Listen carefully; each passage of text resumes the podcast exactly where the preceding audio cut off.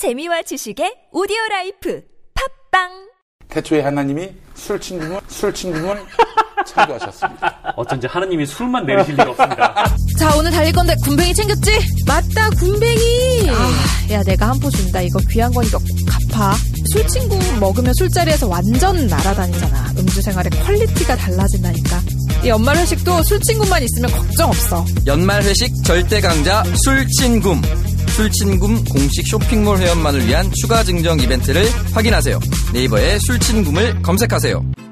나 이번에 남도 여행 떠나려고. 남도 여행? 응, 남도 관광이랑 레저도 즐기고, 게다가 남도의 맛. 생각만 해도 너무 신나. 오, 그래? 그럼 남도 패스는 챙겼지? 남도 패스? 충전식 카드 한 장으로 KTX, 렌터카, 숙박, 음식, 레저, 관광 모두가 할인이 되는 카드야. 그 한 장으로 그게 다 된다고? 70개 브랜드 260만 매장 전국 어디서나 할인받는 카드라고. 남도 패스! 남도 패스 한 장 들고 남도 여행 떠나세요.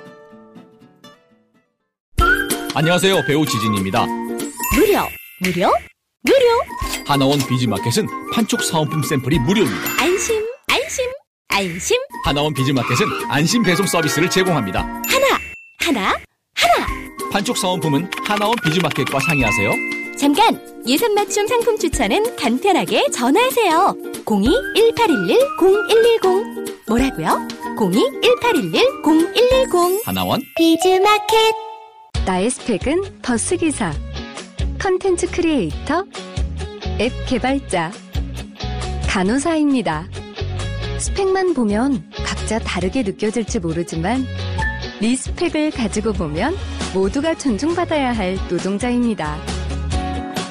대한민국의 출퇴근을 책임지니까 respect. 아이들의 꿈을 키워주니까 respect. 편리한 세상을 만들어주니까 respect. 소중한 사람들의 생명을 지켜주니까 respect. 노동하는 나를 존중합니다. 서울시와 한국노총이 함께합니다.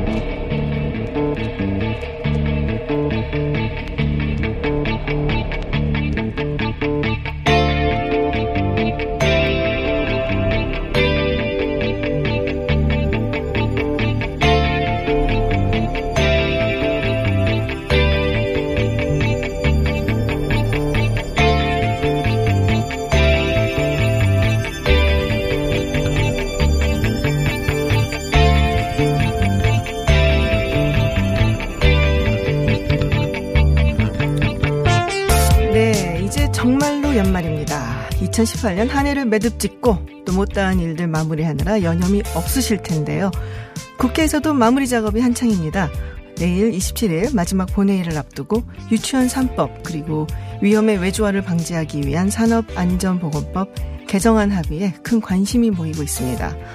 산업안전보건법에 대한 이견은 많이 좁혀졌다고 해요. 개정안이 본회의에 올려질 가능성이 큰데 반면에 유치원 3법에서는 평행선을 달리고 있다. 조금 답답한 소식도 있습니다. 물론 본회의에 상정이 된다고 해도 통과하는 것은 또 다른 일이죠. 그래서 야당에서는 국회 운영위원회를 개최하고 조국 민정수석 그리고 임종석 비서실장이 출석을 해서 최근에 특감방 관련 이슈에 대해서 밝히지 않으면 법안 처리에 협조하지 않겠다라고 했다죠. 민정수석과 비서실장 추궁이 아이들이 마땅히 누려야 할 복지 그리고 누군가의 생명과 연계시킬 만큼 중요한 것으로 들립니다. 유치원에 다닐 만한 연령의 아이가 없었을 수도 있고요. 컨베이어 벨트 앞에서 자신의 자녀가 근무할 일이 없기 때문일 수도 있고요. 네, 제 말에 주어는 없었습니다. 이틀 알바 김지윤의 생각이었습니다.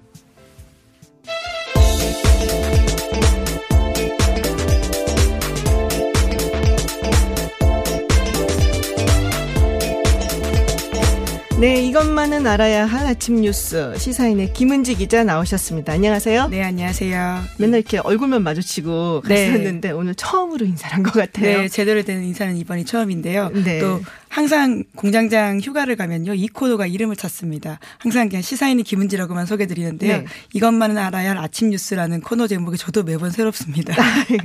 지금 뭐 세 번째 진행자세요. 네, 그렇죠. 이번, 네, 이번 네. 주 들어서. 네, 어, 첫 번째 기사부터 먼저 살펴보도록 하겠습니다. 네. 네. 북미 관계 소식인데요. 도널드 트럼프 미국 대통령이 어제 자신의 트위터에다가 2차 북미 정상회담을 고대한다라고 썼습니다. 미국 현지 시간으로 크리스마스 이브인 24일에 북한 관련 일을 하는 네 팀으로부터 크리스마스 이브 보고가 있었다라고 밝혔는데요. 그러면서 진전은 이뤄지고 있다.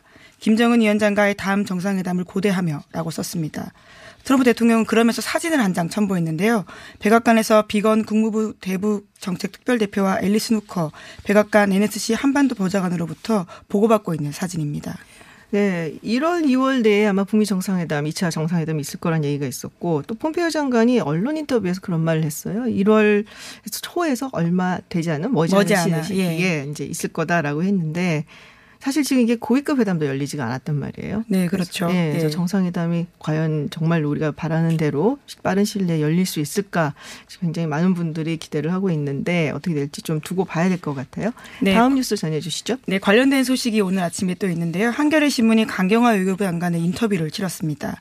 여기서 강 장관이 긍정적인 전망을 했는데요. 북미가 2차 정상회담을 하겠다라는 의지가 강하다라면서 북미가 정상회담을 위한 고위급 회담 날짜가 관련해서 계속 접촉을 하고 있는 것으로 안다라고 밝혔습니다.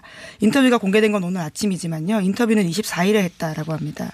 그러면서 강 장관은 북미 협상이 조만간 활발한 국면으로 옮겨갈 것으로 전망한다라고도 밝혔습니다. 이게 말이 왔다 갔다 하는 게 되게 많아요. 그 폼페이오 장관이 방금 전에 제가 말씀드렸던 것처럼 뭐 빠른 시일 내에 했으면 좋겠다라고 그렇죠. 얘기를 했었다가 네. 또 미국 내에서 안 좋은 얘기도 나오고 있고 지금 미국 대법원에 법 대법원이요 연방법원에서 지금 판결이 하나 나왔죠. 원비어 아 그렇죠. 관련돼서 예. 거액의 소, 보상을 하라라는 네. 내용이었는데요. 그래서 여러 가지로 뭐 좀 mixed signal이라고 해야 될까요? 좀 상반된 어떤 시그널들이 오고 있는데 어쨌든 고위급 회담이 일단은 열려야지 우리가 정상회담 이야기를 해볼 수 있을 것 같아요. 그래서 이 이야기도 어떻게 마침 바로 뒷뉴스로 전해주셔서 네. 알아봤는데 네, 뭐 하여튼 물밑 작업들이 뭔가 벌어지고 있는 것만은 틀림이 없는 것 네, 같습니다. 네, 그렇죠. 네. 보이지 않기 때문에 네. 당장은 저희가 전망하기 쉽지 않은 것으로 보이는데요. 그런데 이제 연말이 이제 끝나고 네. 정말 연초이기 때문에 좀 뭔가 보이는 가시적인 것들이 생겼으면 하는 강한 바람이 듭니다. 네, 그렇습니다. 세 번째 뉴스 전해주시죠. 네, 그리고 북한에서도 어떤 시그널이 있는데요. 북한의 종교단체가 어제 성탄 축하 동영상을 남쪽에 보냈다라고 합니다. 이번에 처음 있는 일이라고 하는데요. 지난 1월 남북 고위급 회담을 시작으로 남북 관계가 진전된 장면들이 나온다라고 하는데요. 그리고 나서는 강지영 북한 종교 조선 종교인 협의회 회장의 축하 메시지가 나옵니다. 그리고 이것들을요 남쪽 개신교와 가톨릭 연합단체에다가 보냈다라고 하는데요. 특히 성당 내부 종교의식 장면이 꽤 비중 있게 나온다라고 합니다. 영상이 길지 않아서 아마 찾아보시면 보실 수 있을 텐데요. 교황의 방북을 성사시키기 위한 분위기 조성 목적 아니냐라는 분석이 나오고 있습니다. 아 그렇군요. 근데 저는 사실 이 뉴스 듣기 전에 아, 북한에도 천주교 성당이 있나라는 생각을 좀 했었어요. 근데 중국처럼 약간 이제 국가에서 관리하는 뭐 이렇게 말하면 좀 그렇지만 어용 네, 뭐, 뭐 이제 사제가 없기 때문에 네. 그냥 어 우선 성당 건물이 있다라고 볼 수 있을 텐데요. 하지만 네. 또 종교인이 있다라고 북한에서는 주장, 주장하고 있습니다. 아, 그러니까 네. 바티칸에서 보낸 사제가 없는 거죠. 그렇죠. 서품을 예. 받은 사제가. 예. 북한이 성탄 인사를 보낸 게 처음이죠? 네, 남쪽에다 보낸 건 이번이 처음이라고 하는데요. 영상이 꽤 재밌습니다. 이게 지난 시간들이 지난 2018년 동안의 남북 관계에 대한 장면들이 꽤 나오고요. 마지막에 아까 말씀드렸던 강지영 회장의 말이 나오는데요. 음. 어, 이게 어떤 의미냐라는 것에 대한 해석이 분분한데 조금 더 긍정적인 시그널 아니냐라는 해석을 해보고 싶습니다. 네, 분위기는 뭐 일단 뭐 나쁘지 않은 것으로 지금 보여집니다. 네, 그 다음 뉴스 네, 또 관련된 네. 소식이라고 할 수 있을 텐데요. 프란치스코 교황도 관련된 메시지를 냈습니다. 한반도를 비롯한 분쟁 갈등 지역의 평화와 화해, 형제를 기원하는 성탄 메시지를 내놨는데요. 프란치스코 교황은 25일 바티칸 성 베드로 대성당에서 성탄절 정오 미사에서 이렇게 발표했습니다. 시리아, 예멘, 우크라이나, 이스라엘, 팔레스타인 등 분쟁 지역과 함께 한반도를 언급하면서 평화와 화해를 기원했는데요. 프란치스코 교황은 한반도를 묶는 형제적 유대는 굳어질 것이다라고 이야기했습니다. 아, 근데 사실 이제 성탄절이라서 모두 굉장히 좋은 뭐 분위기고 다들 행복하잖아요. 종교가 있고 없고를 떠나서. 근데 사실 이제 지구 또 다른 쪽에서는 많은 이들이 죽어가고 있고 여전히 분쟁 지역도 많고. 그래서 모르겠습니다. 뭐 이런 게 뭐 실질적인 도움은 안 되겠지만은 어쨌든 교황이 이렇게 말 한마디 교황님 해주시면 조금 마음의 위안은 우리가 얻는 것 같아요. 그들보다도 사실은. 그렇죠. 또 그리고 내년에 방북이 예정되어 있었 있다라는 네. 소식이 있기 때문에요. 이러한 메시지에 더 눈길을 갈 수밖에 없는 건데요. 내년에 실제로 교황의 방북이 성사가 되면 그와 맞춰서 한반도 평화 프로세스가 더 잘 진척될 수 있지 않느냐라는 기대감을 가질 수 있어서요. 또 더 교황 방북 메시지에 집중하게 되는 것도 있습니다. 네, 알겠습니다. 네, 그 다음 뉴스는 방위 분담금 뉴스를 준비해 오셨어요? 예, 트럼프 관련된 소식인데요. 아, 정확히는 뭐 한미 관계라고 할 수 있을 텐데요. 네. 트럼프 미국 대통령이 또 트위터에다가 중요한 내용을 썼습니다. 24일에 전 세계 많은 부유한 국가의 군대에 실질적으로 보조금을 지급하고 있지만 이들 국가는 무역에서 미국과 미국의 납세자를 완전히 이용하고 있다. 이런 식의 주장을 썼는데요. 그러면서 자신은 그것을 문제라고 보고 있고 고치고 있다라고도 썼습니다. 여기서 트럼프 대통령은 특정 국가를 언급하진 않았는데요. 현재 한미가 제10차 방위비 분담금 특별 협정 체결을 하는 위한 협상을 진행하고 있거든요. 그렇기 때문에 여기서 언급한 보조금은 동맹국에 지급하는 방위비 분담금을 일컫는 게 아닌가 하는 해석이 나오고 있습니다. 네. 거의 두 배를 요구한다고 지금 얘기가 나오고 있거든요. 네, 2014년에는 9,602억 원을 한국이 부담했었는데요. 이번에 그것이 만료가 되기 때문에 내년에 일정 기간 동안 무협정 상태에 놓인다라고 합니다. 아, 근데 요새 이제 뭐 이 얘기가 뭐 워낙 많이들 했었으니까 얼마 전에 매티스 장관이 사지 사임 의사를 표현하고 네. 그리고 서한을 보냈잖아요. 근데 그 서한을 이제 저도 이제 읽어는 봤는데 어, 할 말을 다 했더라고요. 네, 동맹의 중요성에 대해서 다시 한번 강조하는 내용들이었던 걸로 예. 기억합니다. 동맹의 중요성을 강조하면서 이제 너랑 의견이 맞은 사람을 골라라. 약간 나는 그러니까 트럼프 대통령은 그걸 모른다라는 걸 이제 우회적으로 표현을 하면서 2월 28일까지 자기가 이제 하고 그다음에 인수인계하고 떠나겠다. 뭐 그때까지 이제 새로운 사람 구해 갖고 청문회 거치고 가면 충분할 거다 했는데 트럼프 대통령이 그냥 1월 1일 날 그냥 끝내라고 그렇죠. 트위터에다. 또 그걸 썼는데요. 부장관에게 대행을 시키겠다라고 네. 밝혔죠. 예. 그래서 매티스 장관이 어떻게든 글쎄요 백악관 내에서는 그래도 좀 어른 노릇을 하고 그리고 동맹국 특히 나토라든지 뭐 한국도 마찬가지고 동맹국이 얼마나 중요한가 이 부분에 대해서 강조를 많이 해온 것으로 알려져 있는데 아 매티스 장관 떠난다 그러니까 좀 불안하긴 하더라고요. 네, 이 그렇게. 느끼는 분들이 많던데요. 실제적으로 미국에서 매티스 장관의 역할이라고 하는 것들이 소위 미국적 가치를 뭐 그렇죠. 보호했다라고 해야 되는 건가요? 네. 사실 한국 입장에서는 잘 그게 워낙 트럼프 대통령의 역할이 크다 보니까 잘 보이지가 않는데요. 매티스 장관 역할이라고 하는 게 조금 더 설명을 해주시면. 예. 어, 그는 이제 트럼프 대통령은 일단 동맹 국가는 저한테 물어보신 거예요. 네, 동맹 동맹 국가들을 이제 동맹국으로 치질 않죠. 전문가시니까요, 예, 워낙. 미국을 예. 등쳐먹는다. 뭐 예. 솔직히 뭐, 뭐 이런 식으로 표현을 했고. 근데 이제 매티스 장관이야 또 기본적으로 전략가다 보니까 이제 동맹국과 함께 뭉쳐서 어떻게 보면은 이제 떠오르는 중국에 대응을 해야 된다 이런 식으로 판단을 하고 그런 식으로 끌고 가려고 했던 분인데 지금 이제 매티스 장관도 떠나게 되고 그 전에 존 켈리 비서실장도 이제 떠나게 예. 됐고 뭐 맥메스터도 떠났고 여러 사람들 다 이제 그런 의견을 가진 사람들이 떠나다 보니까 트럼프 대통령이 원하는 대로 이제 미국 마음대로 하겠다. 세상이 좀 더 위험해지는 게 아닌가 하는 약간 걱정이 들긴 하는데요. 네, 불확실성이 좀 더 증대했고 그리고 이제는 동맹국가의 어떤 협력을 통해서가 아니라 미국의 힘을 통해서 원하는 대로 가겠다라고 의지를 보이고 있으니까 우리한테는 사실 북핵 문제 때문에 여러 가지로 다른 이제 감정으로 다뤄지는데 어 사실 큰 틀에서 보자면은 좀 불안해지는 것은 사실이죠. 네. 그러게요.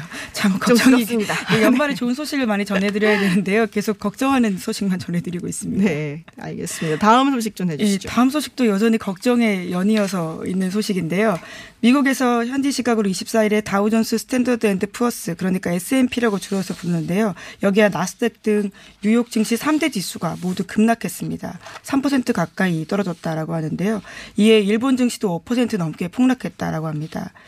이에 대해서 워싱턴 포스트는 이렇게 평가하고 있는데요. 크리스마스 연휴가 시작되는 12월에는 대체로 뉴욕 증시가 상승하기 마련인데 이처럼 한꺼번에 증시가 내려간 것은 1931년 이후에 87년 만에 처음이다라고 보도했습니다.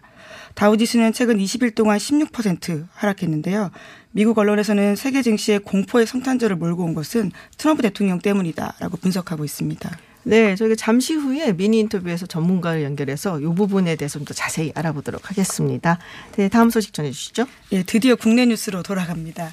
예, 연말까지 여야가 팽팽한 대치 국면을 이어가고 있는데요. 12월 임시국회가 빈손국회로 끝날 수 있다라는 걱정이 커지고 있습니다. 12월 임시국회의 최대 쟁점 사항이었던 유치원 3법 관련해서 논의가 여전히 제자리 걸음인 상황이고요. 또 청와대 특감반 사태로 인해서 27일 본회의 개최 여부도 불투명합니다. 야권에서는 국회 운영위 소집과 조국 민정수석의 출석을 요구하고 있고요. 이에 대해서 더불어민주당은 강하게 반발하고 있습니다. 내일이 마지막 본회의 그렇죠. 예, 그러니까 오늘까지 하지 못하면 예. 이제 못합니다. 연내에는요. 오늘까지 뭔가 좀 이게 나와야지 내일 본회의 상정을 하고 그리고 될 텐데. 네, 그렇죠. 네. 아, 참 안타깝네요. 네, 교육위에서는 이찬열 교문위원장이 패스트트랙 지정 가능성을 네. 시사하면서 26일 데드라인으로 설정한 바가 있거든요. 오늘 아침까지 제대로 되지 않으면 패스트트랙 넘기겠다라고 했기 때문에요. 음. 그러면 유치원 3법은 앞으로 332일 후에나 네. 국회에 올라갈 수 그러니까 있습니다. 이게 패스트트랙이 아니에요. 그렇죠. 예, 넘기긴 넘길 수가 있는데 본회의로 그래서 아 참 원아들 이제 지금 사실 모집을 해야 되는 시기인데 자, 어, 유치원 보내야 되는 부모님들 굉장히 좀 많이 뭐 마음이 급하실 것 같아요. 네, 이렇게 두 달 동안 뜨거웠던 법이 결국 국회를 통과하지 못한다고 하면 앞으로 어떤 법이 이렇게 통과할 수 있을까라는 걱정도 들고요. 네. 참 안타까운 심정입니다. 네, 요 이슈도 저희가 2부에서 정치하는 엄마들 나오십니다. 아주 좀 더 자세한 이야기 나눠보도록 하고요.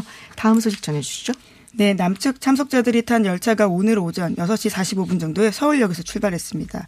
그러니까 드디어 남북 철도 착공식이 열리게 되는데요. 도라산역을 지나서 오전 9시 정도에 개성 판문점역에 도착하게 됩니다. 그리고 10시부터요. 행사가 시작된 뒤에 남측 참석자들은 개성공단 내 숙박시설에서 오찬을 할 예정입니다. 네, 많은 분들이 참여를 하셨어요. 뭐 정치권에서도 가시고 뭐 그랬는데 자유한국당은 안 갔더라고요.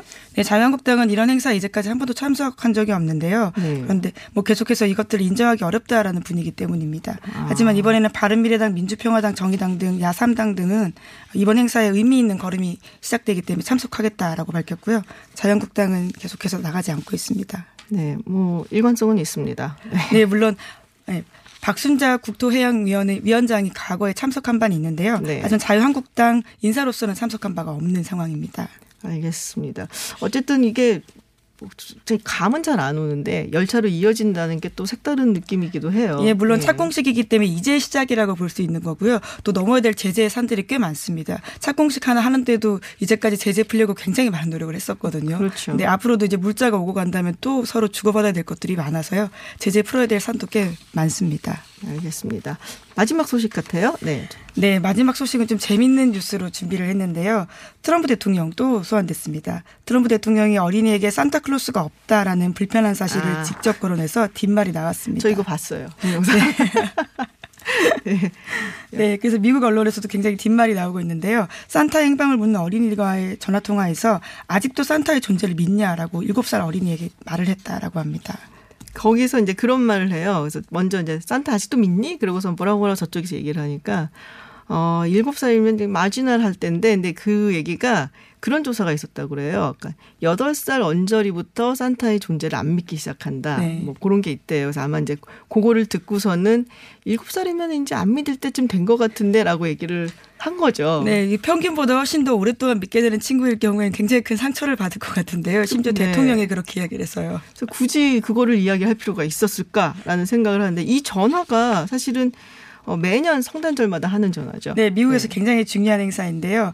산타 위치 추적 서비스라고 해서 북미 항공우주 방위 사령부에서 매년 제공하고 있습니다. 지금 셧다운 상태인데도 불구하고요. 미국에서는 네. 지금 이건 계속 하고 있다라고 하더라고요. 그러니까 일종의 아이들 동심을 배려하는 차원이었는데 트럼프 대통령이 또 예, 다른 네. 행보를 한 겁니다. 이게 1955년부터 시작이 됐다고 해요. 네. 이게 원래 이제 한 백화점에서 그 시얼스라는 백화점인데 거기서 이제 선전을 낸 거예요. 그래서 이 전화로 전화를 하면은 산타가 받는다. 네. 근데 잘못 기재가 되는 바람에 이게 이제 그 콜로라도에 있는 그, 그 방위사령부 북미항공우주 예. 방위 사령부 예, 예. 거기로 이제 전화가 걸리니까 거기 있는 대령이 이거 받고서는 어떻게 할까. 애들이 막 전화가 오니까 어떻게 할까 하다가 그때부터 이제 시작을 한 거라고 요 산타 우리 추적 중이다. 네. 그렇다 그러더라고요. 예. 그래서 지금 한 번도 어딜 지나고 있다 이런 거를 그때 네네. 실시간으로 볼 수 있다라고 하던데요. 예. 예, 그래서 요새는 또 구글에서도 이거를 같이 네, 하고 그렇죠. 있다 뭐 이런 얘기가 있는데 어쨌든 참 여기도 참 일관성이 있는 트럼프 대통령이었던 것 같아요. 네.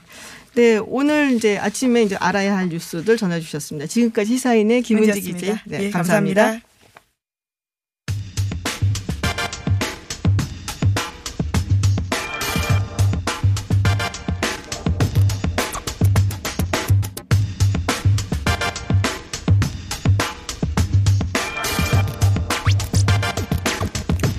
네, 김은지 기자 방금 전에 전해주셨듯이 어, 크리스마스 이브에 뉴욕 주가가 급락했습니다. 그뿐이 아니고 원래 이제 뉴욕 증시 급락하면은 영향을 또 많이 받죠. 아시아 증시도 일본 증시도 출렁였고요.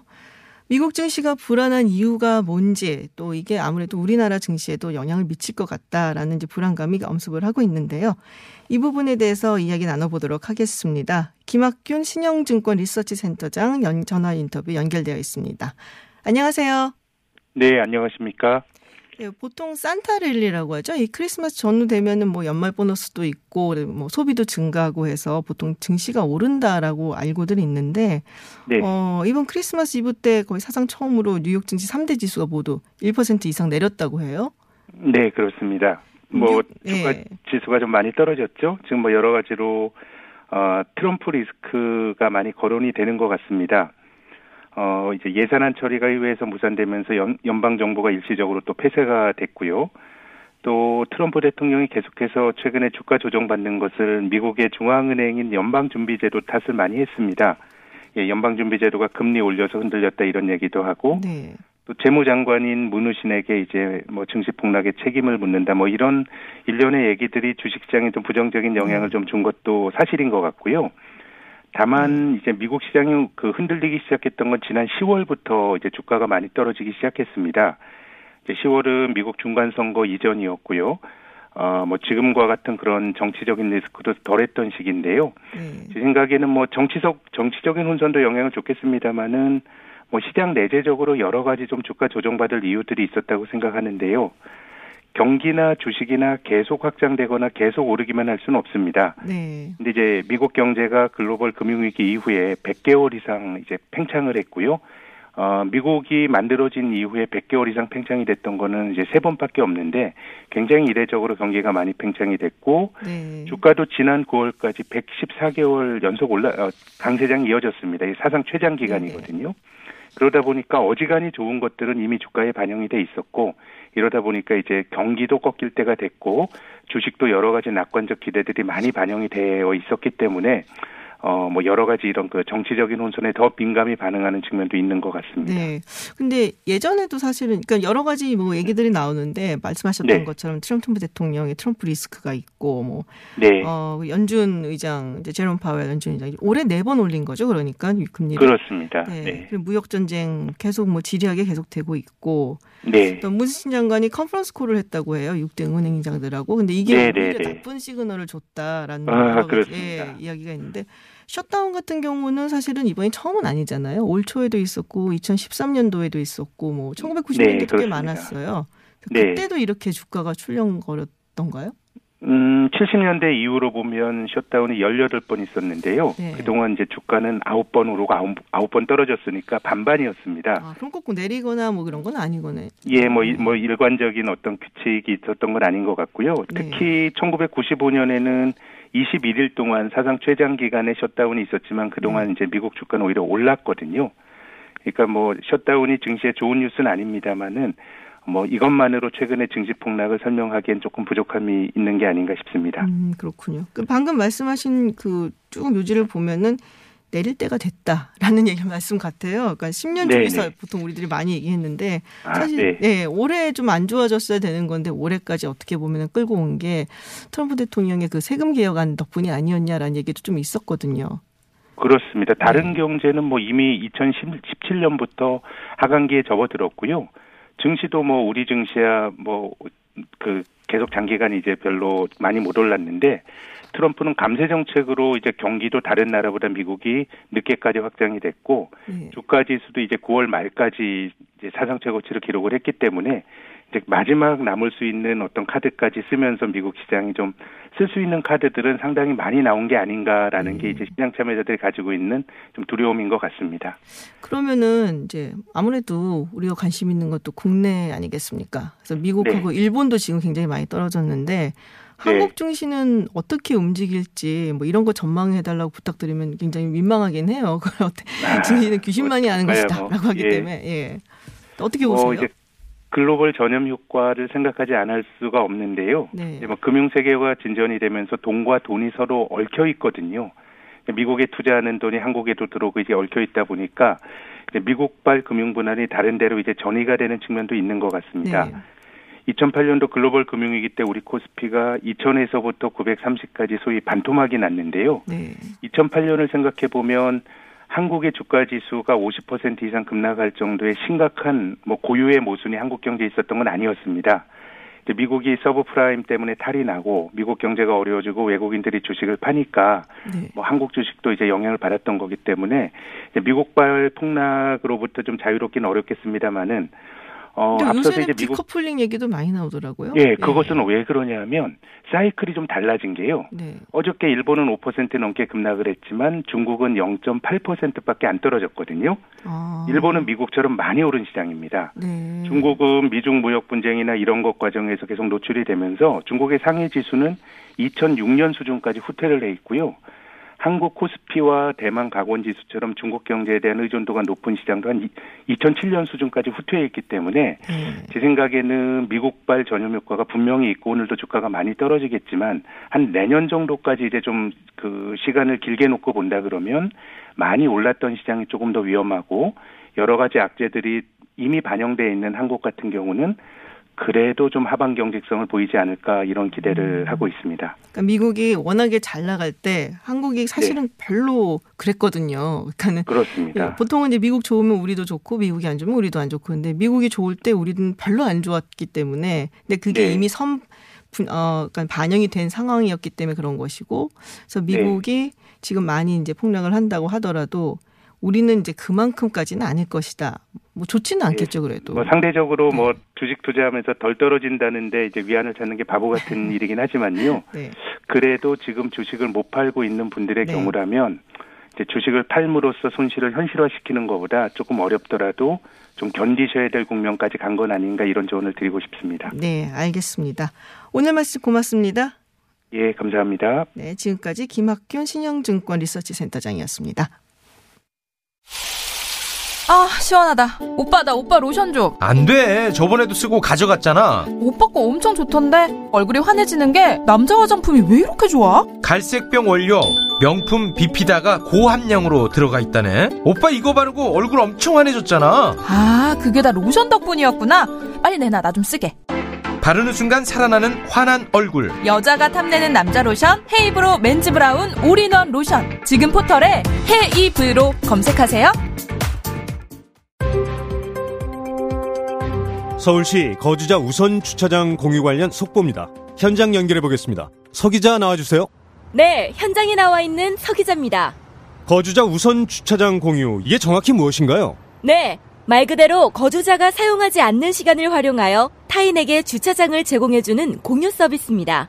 아, 그럼 이제 비어 있는 주차장을 제대로 활용할 수 있겠네요. 네, 단속 걱정 없이 저렴하게 이용이 가능하고 배정자는 요금 감면 혜택까지 시민 여러분들의 참여로 활성화될 수 있다고 하니 포털에서 공유 허브를 검색해 보세요. 이 캠페인은 서울특별시와 함께합니다. 먹었니? 많이 묻다이가 떠나라. 체지방? 무지 많다 이가 떠나라. 콜레스테롤? 많이 높다 이가 떠나라. 일석삼조 다이어트 미궁 떠날 땐 체지방? 핫! 콜레스테롤? 핫! 핫! 먹은 만큼 쏴주마. 새끈하게 비워주마. 핫! 핫! 핫! 체지방 콜레스테롤 완전 분해 완전 배출 일석삼조 다이어트 미궁 떠날 땐 떠날 때 세계 구매 시 빼사랑 밥사바 추가 증정 이벤트 안녕하세요. 배우 박진입니다. 추운 날씨만큼 난방비 걱정도 많이 되시죠? 제가 난방비 아끼는 꿀팁 하나 알려드릴까요? 그건 바로 보일러를 열효율 높은 친환경 보일러로 바꾸는 거예요. 열효율 높은 친환경 보일러는 연간 13만원 정도 난방비를 절약해주고 최대 5만원의 서울시 에코마일리지도 받을 수 있대요. 거기다 미세먼지와 온실가스 배출을 10분의 1로 확 줄일 수 있다니. 우리 집 보일러, 열효율 높은 친환경 보일러로 바꿀 만하죠? 아참, 12월까지 교체하면 10만원 할인, 12개월 무이자 할부. 아시죠? 자세한 내용은 120 다산 콜센터로 문의하세요. 이 캠페인은 서울특별시와 함께합니다.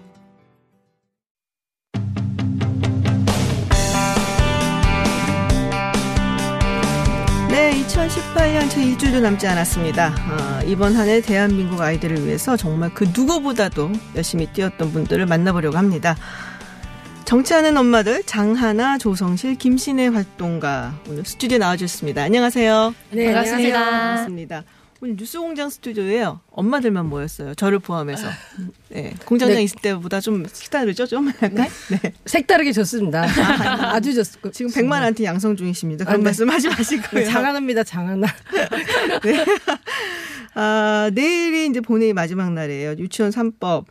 거의 뭐 2018년 하반기에 가장 핫한 이슈였어요. 근데 거기에 이제 정말로 기여를 하신 분들입니다. 뭐 뉴스공장에도 나오셨고 잡지 인터뷰도 제가 굉장히 많이 봤었어요. 어, 일단은 이제 같은 엄마로서 굉장히 동질감을 느끼. 저는 뭐 아이들이 이미 유치원은 뛰어넘은 상태이긴 하지만 어쨌든 굉장히 많은 엄마들이 응원도 보내고 공감도 했단 말이에요. 근데 언제부터 이 사립 유치원 비리 이슈에 관심을 갖게 됐는지 먼저 좀 되짚어보는 시간을 갖도록 하겠습니다. 어느 분이 말씀해 주시겠어요? 아, 저한테 할당이 되어서. 아, 그래. 네, 조성실 활동가님. 네.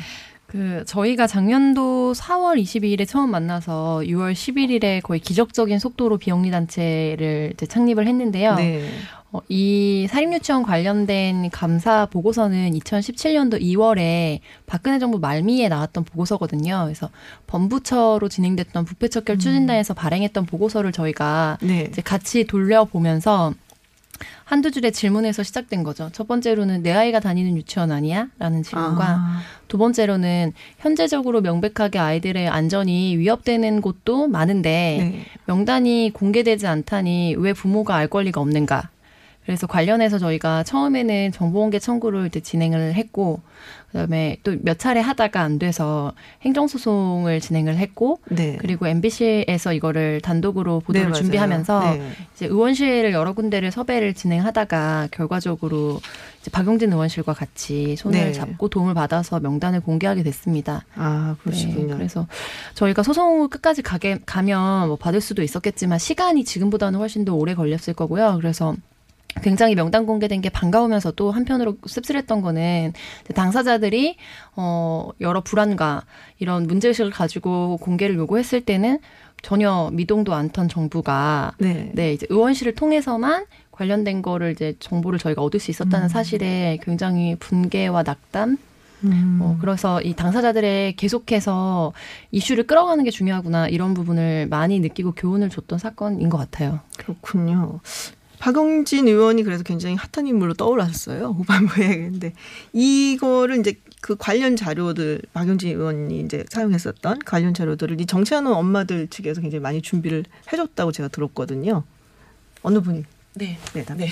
네. 그게 정보공개 지금 김신혜 네, 네. 활동가님이시죠? 네. 정보공개 청구부터 저희가 일단 문제 제기를 한 것도 저희가 아이를 키우는 엄마로서 당사자잖아요. 그렇죠. 그래서 시작을 한 거고 뭐 정보공개 청구를 한 것도 저희가 시작한 거고요. 근데 그거를 저희가 뭐 전문가가 있어서 한 게 아니고 그냥 정말 맨 땅에 헤딩하는 심정으로 한 번도 해보지 않았던 엄마들이 하나하나 배워가면서 한 거였거든요. 그렇죠. 그걸 해본 적이 없죠, 네, 사실. 저는 정보 공개 청구라는 게 있는지도 몰랐어요. 모르고. 네. 네. 그래서 그렇게 시작을 했고 또 어떤 뭐 자료 뭐 필요하다 그러면 또 같이 하는 활동가들이 언니들이 뭐 밤에 이렇게 지하 조직처럼 막 검색하고 알아보고 그래가지고 예 여기까지 왔습니다. 아 그러셨구나. 네.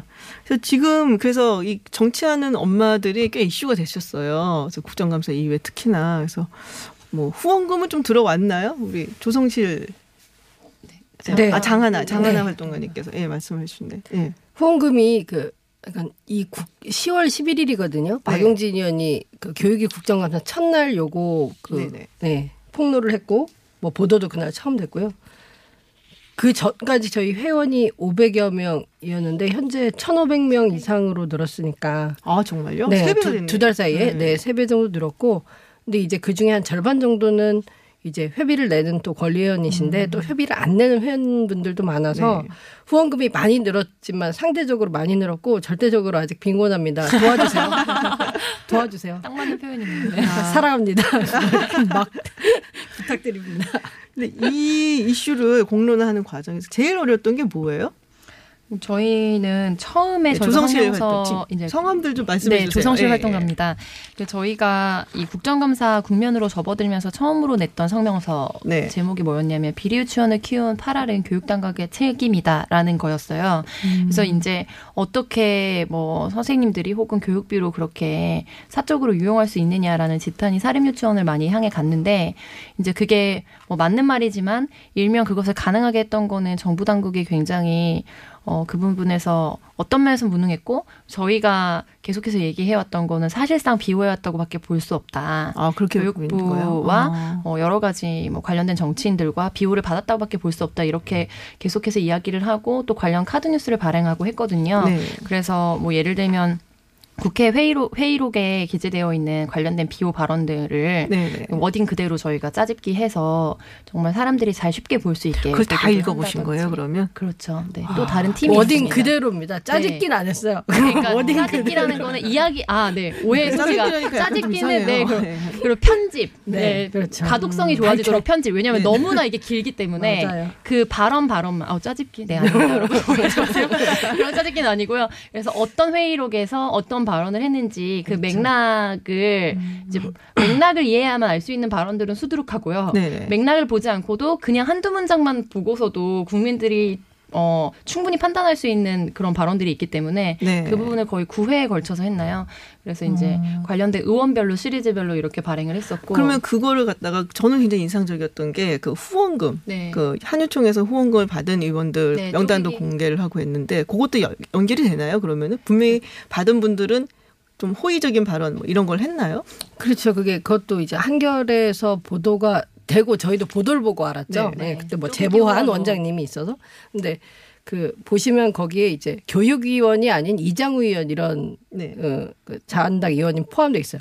근데 이장 의원이 그 전에 뭐. 대정부 질- 그 질문이나 예결위 같은 데에서 엄청나게 그? 예, 부총리도 닭달도 질타하시고. 하고 네 어. 하니까 그것 또는 아니면 뭐 최도자 바른미래당 의원 네. 같은 경우에도 본인은 또 이제 한국 어린이집 총연합회 원래 어린이집계 그- 또 네, 출신이 네. 있고 네, 상임부도 교육위가 아닌데 또 관련해서 그 사유재산 보호해야 된다. 그러니까 어린이집 유치원이 비슷하죠. 음, 네네. 공공의 영역이지만 민간에 너무 많이 맡겼어요. 이- 그러니까 국가 정책의 완전한 실패인데 어쨌든 그 옹호 발언을 또그 기간에 마침 했었고 네, 총리 질의하면서. 네, 그렇죠. 해서 이런 것들이 그 뭐가 겹치기 때문에 뭐 받아서 그렇단지 그러니까 받았는지는 모르겠고 또 본인들은 받았지만 돌려줬다 하고 있거든요. 네. 그러니까 저희는 그 해명대로 제대로 돌려주었는가를 좀 수사해 달라고 해서 관련 건에 대해서도 네, 이미 그 검찰에 고발도 했죠. 그 합리적 네. 의심이 갈 만한 그런 발언들은 분명히 있었던 것이다. 관련 상임위원들은 두말할 필요도 없고 네, 아. 그런 근데 상황입니다. 이제 정말 어, 우연의 일치라고 보기엔 참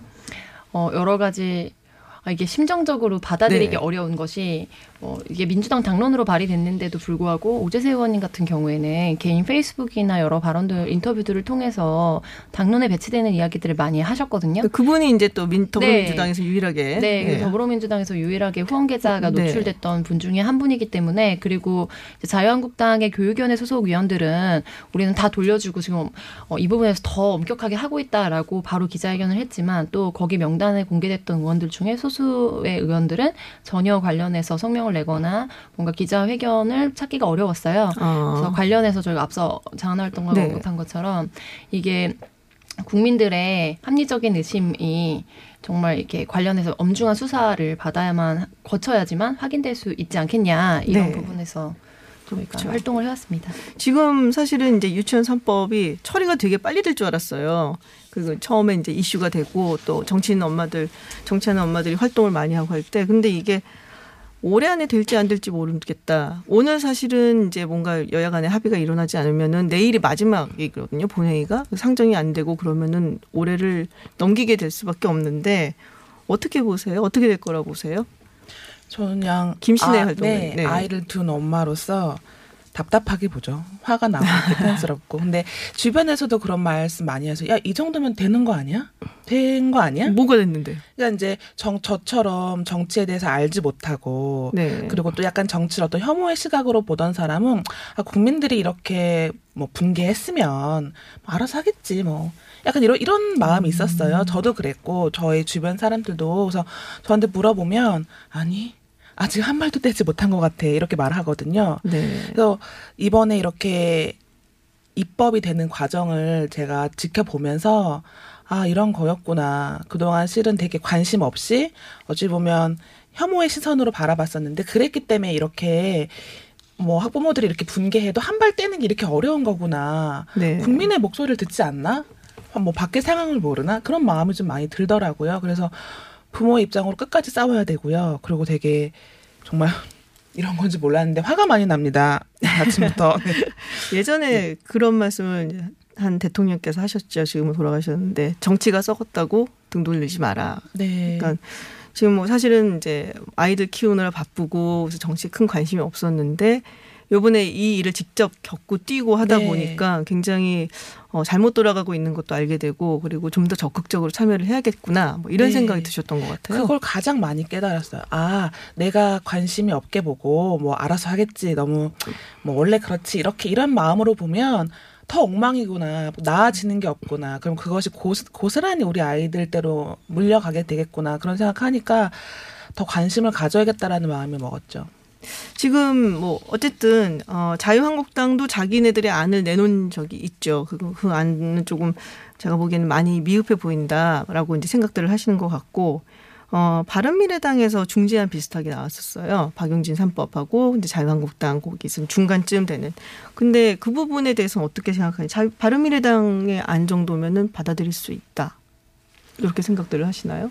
뭐 사실은 뭐 저희가 받아들이고 말고 할 수가 없죠. 왜냐하면 그 사실 받아들일 만하다. 그러면 네, 뭐 못 받아들일 것까지는 네. 아니죠. 왜냐하면 근데 이 처벌 수위가 너무 사실은 약하고 심지어 이 처벌을 언제부터 하느냐. 그러니까 1년 동안의 유예 기간을 또 둔다는 거예요.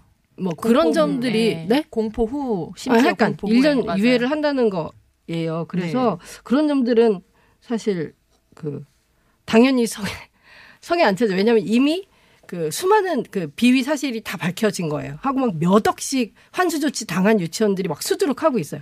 그 네. 밝혀진 명단만 해도 수천 개 유치원이잖아요. 그런 상황인데 현행법상은 다 무죄인 거예요.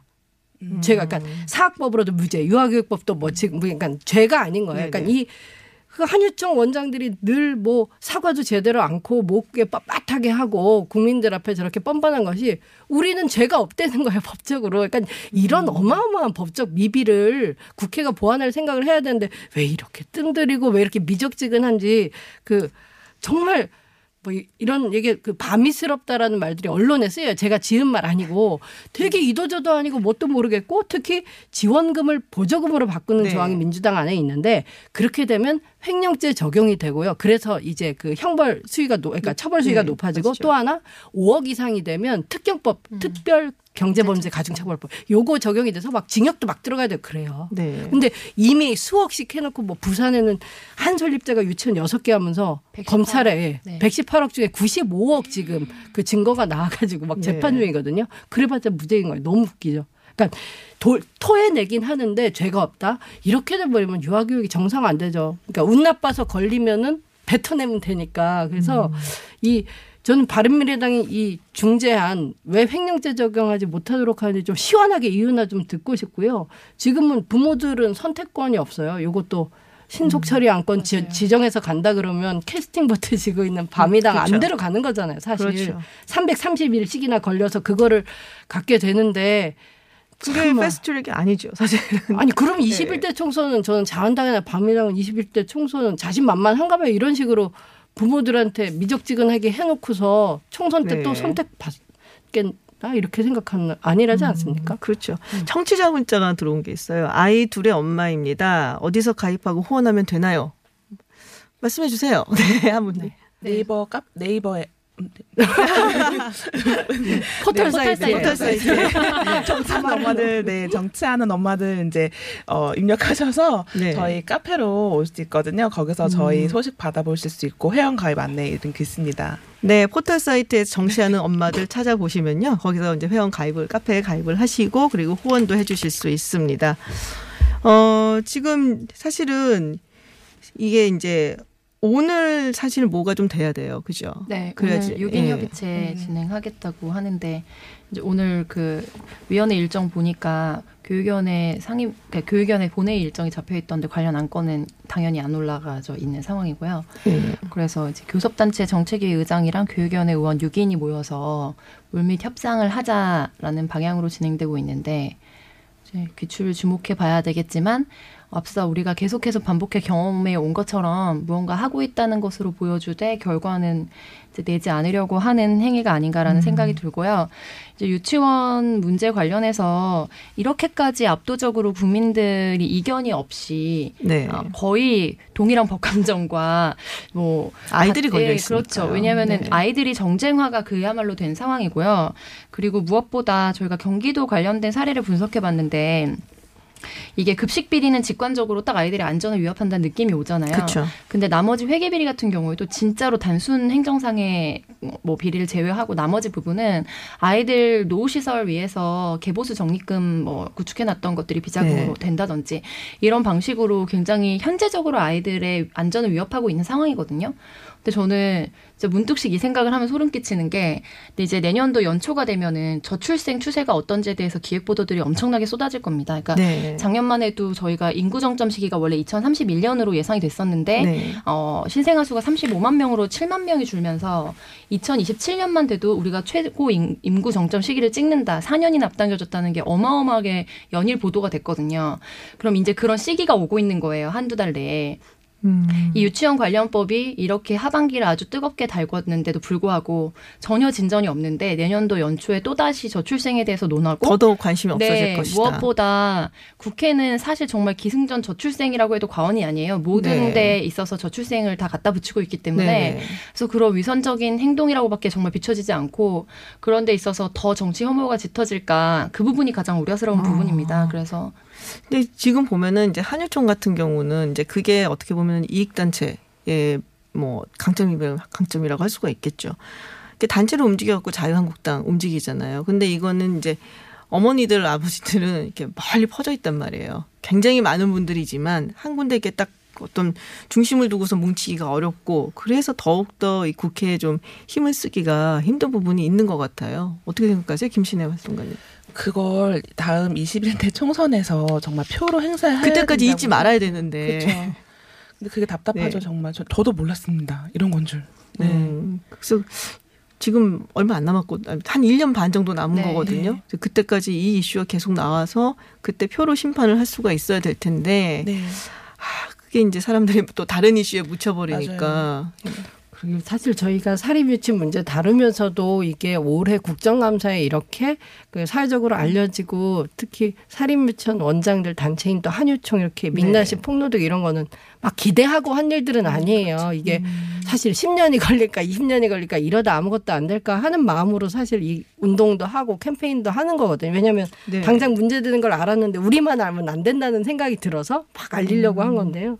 사실 뭐 아까 걱정하신 대로 이 이슈로 다음 총선까지 가기는 너무 뭐 거의 불가능한 것 같고 지금 이렇게 막 수개월 온 것도 사실 신기하다고 생각이 드는데 네. 어 뭐 정치한 엄마들이 유치원만 하고 말 건 아니고 계속해서 예, 사립 사립 그 어떤 사학원, 초등학교. 네. 중학교, 고등학교, 대학교까지 또 이런 저희가 그 전에 몰랐어요. 이렇게 유아 교육이 막 썩어 문드러진 거를 저희도 모르고 알았던 거고 이 국회에 특히 교육위원들 아니면 자유한국당 의원들이 사학을 감싸고 들고 이제 교육으로 돈벌이 하는 거를 이렇게 그 모습을 보니까 저희가 할 일들이 더 생겨나고 있어요. 아마 그 내년에도 계속 뭐 스쿨 미투와 사학법 개정과 이런 것들은 엄마들이 계속 꾸준히 할 거니까 계속 관심 가져주세요. 같이 좀 해주셨으면 좋겠어요. 네, 막 약간 마무리 발언 같았어요, 지금. 네, 그러면은 우리 조성실 활동가님의 김신애 활동가입니다. 마무리 발언 하나 한마디씩. 아, 네.